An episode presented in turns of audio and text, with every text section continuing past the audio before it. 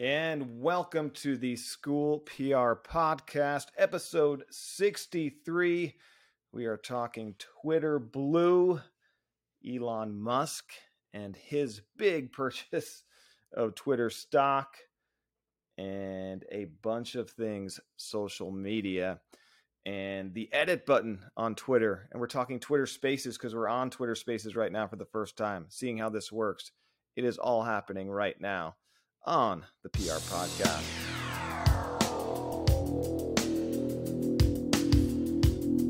Advocating for public education, sharing our stories, and celebrating our schools, students, teachers, and staff.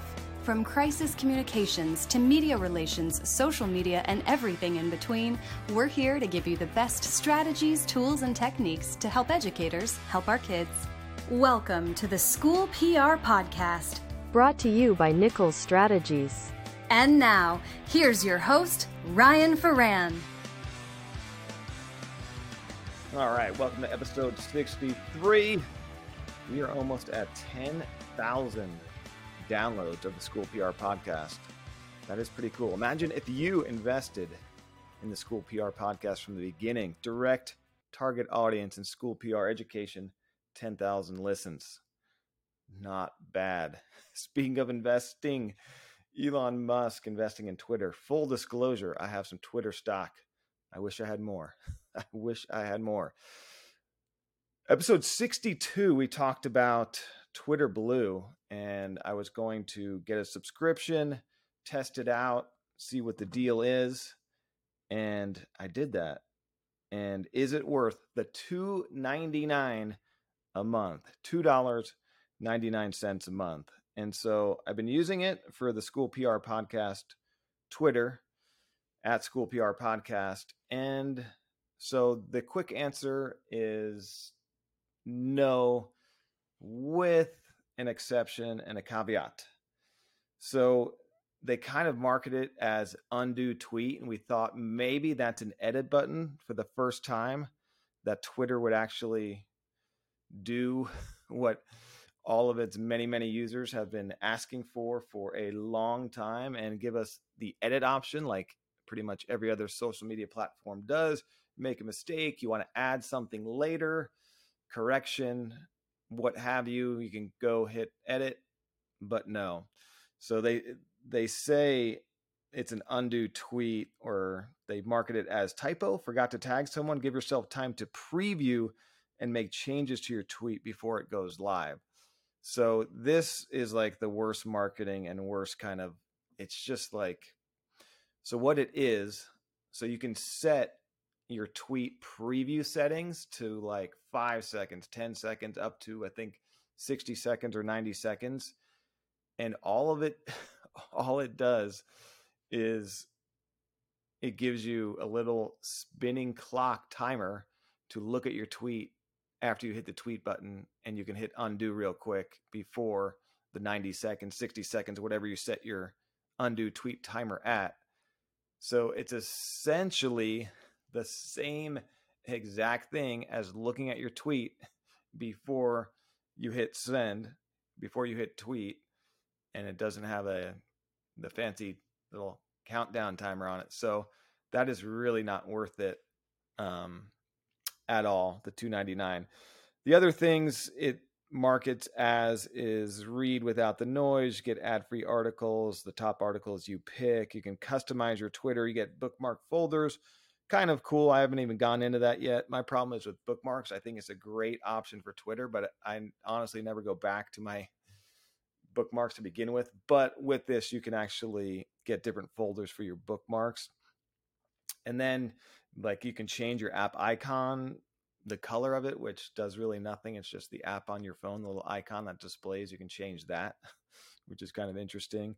But where Twitter's really burying the lead and where the value is in Twitter Blue is you can upload videos up to 10 minutes long. So if you're big on communicating videos and doing videos, that's worth the $2.99 itself. All the other little things that it's trying to market for Twitter Blue. And it's literally on the last slide. If you hit Twitter Blue on your Twitter profile. It'll give you like these, this is why you should, you know, try Twitter Blue and pay for it. And the longer videos is the very last one, which is actually you're burying the lead big time. And here's why, because when we post videos to social media platforms, whether it's Instagram, Facebook, Twitter, when you post it organically, it does much better. So organically means you're uploading the video directly to it. You're not taking a YouTube link and putting it on Facebook, which a lot of people do. And you shouldn't be doing that. You should, I have a YouTube and a Facebook, so I'll upload organically to both. A little bit more time consuming, but you get way more reach. And here's why. Facebook doesn't want to promote YouTube and vice versa. Twitter doesn't want to promote YouTube or Facebook videos. So it wants its own video, its own organic video. So that is worth the $2.99. If you do a lot of videos and you haven't got much reach when you post your YouTube video to Twitter, it's because Twitter's not putting it out in the algorithm. It wants nothing to really do with it. So you're going to get the least amount of reach with a YouTube link than your own link, or your own video, I should say, uploading it to Twitter. And the problem with uploading directly to Twitter is what? Is that you're limited with only 240 seconds worth of video. So it's worth it for the video option. All the other options, not worth it, but it's only $2.99 a month. So you don't get any followers, more followers from it. You don't get a blue check mark, which I think Elon Musk talked about. So kind of interesting that the Twitter Blue experiment. So I don't think it's really worth it, but if you're into videos, it's definitely worth it. It's only $2.99 a month. And if you got a really important video for recruiting, marketing, enrollment, whatever, easily worth $2.99 a month to get a 5-minute, 6-minute, up to 10-minute video out there. So that's my take on Twitter Blue. Worth it if you're into the videos. Anything else, it's not worth the $2.99. Go buy yourself 4 ounces of coffee at Starbucks. Now, Elon Musk making some news. Again, I am a shareholder in Twitter. I wish I had many more shares, so it's not really doing me much, but Musk has spent almost $3 billion on Twitter shares. Last week, he bought a huge purchase. I think about he now owns about 9% of Twitter. And then this week, he put in an offer to buy Twitter at, I think, $50-something a share, and it's now at like mid-40s. Twitter's not having that, but it did great for the Twitter stock when he bought the big purchase last week. It went up like 20-25% in one day. So that was huge. One of the reasons I invested in Twitter, because when I was a news reporter years ago, we got introduced to Twitter, and then we started using it to research stories, connect with the community. And then all of a sudden local news started putting up, instead, you always used to be your name and then your email address. And then it went from your name to your Twitter handle, so the community could connect with you on Twitter. So pretty much all the news reporters in the country were now using Twitter handles instead of email addresses. So I'm like, wow, this is a lot of free publicity. And then with politics and Trump, Twitter was on the news. I've never seen a company get more free advertising in my life. Twitter here, Twitter there. This person on Twitter said this. So it's like, whether you're on Twitter or not, you're hearing about it all the time. So the amount of free publicity Twitter gets, I just said, I'm going to invest in Twitter, because if they can figure out the funding and how to capitalize and monetize it, they are going to strike gold, because literally every night somebody on the news talks about a tweet or Twitter, and you can't buy that. I mean, it's just priceless. So that's why I invested. And then Elon Musk is just, he has 82 million followers on Twitter, and he talks about Twitter all the time. Now he's buying the stock, wants to buy the company. So think about just what he's doing this week with the publicity for Twitter. Absolutely remarkable, the advertising Twitter's getting right now. So Twitter's, it's still only mid 40s right now. I forget exactly what the Twitter stock is at, but it's not too high. Yeah, it's $45 a share. Facebook comparatively is at 210. So I bought a little bit of Facebook years ago too. Again, wish I would have bought a ton more, but it's, I think Twitter has a long way to go. And if they can really figure out monetizing, keep users and all that, I think it could go pretty darn high, but we shall see. Don't take my advice. Don't invest on my word. That's at your own risk. But I do find it interesting. And, you know, we were talking about with Twitter Blue, is there an edit option? Why doesn't Twitter do it? Elon Musk actually tweeted that to his followers asking, do you want an edit button, to his 82 million followers?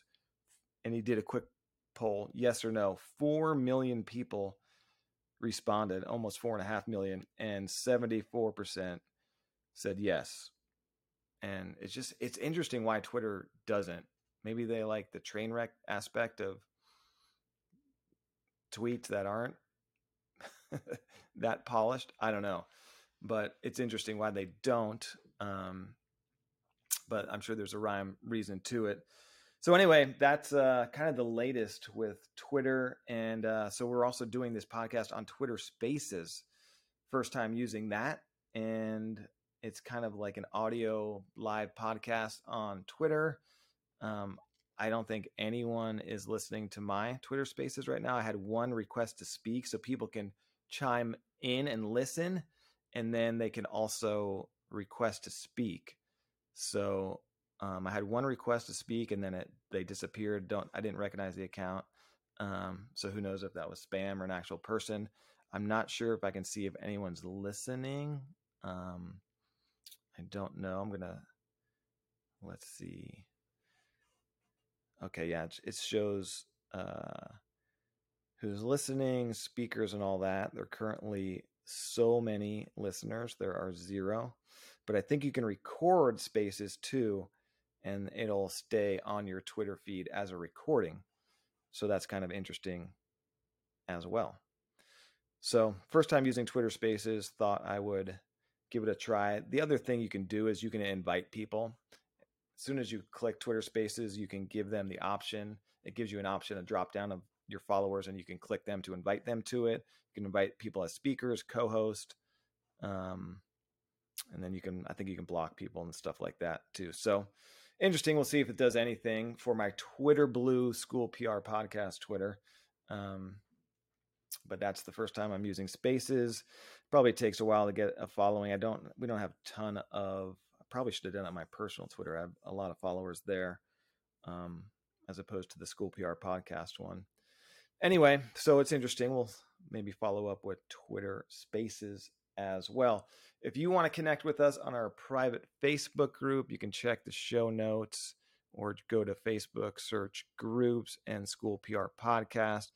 Follow us on Twitter, School PR podcast. Also, if you're looking for some PR help in your school district, your field, check out nicholsstrategies.com. Steven and the crew have a team all over the country of PR experts. So whether you are a team of one or two and want some help with a project, or you're a superintendent, assistant superintendent, you got a big communications project that you need to work on, or you're in the middle of a crisis and you need help immediately, I would check out nicholsstrategies.com. They really know their stuff and can help you strategize, and they'll give you a free consultation just to talk you through what the consulting looks like and all that. Great group of people. They're some of the best in the biz for sure. So check them out. They're also at Nichols Strat on Twitter. All right, folks, that is episode 63 in the books. We have almost 10,000 downloads. So appreciate all the listeners. It is a Good Friday as we are recording. Your taxes are due on Monday. If you're listening after April 19th on Monday, well, file that extension quickly and get your taxes done. And I hope everyone has a great weekend, and we will chat soon. Thanks so much for listening to the School PR Podcast.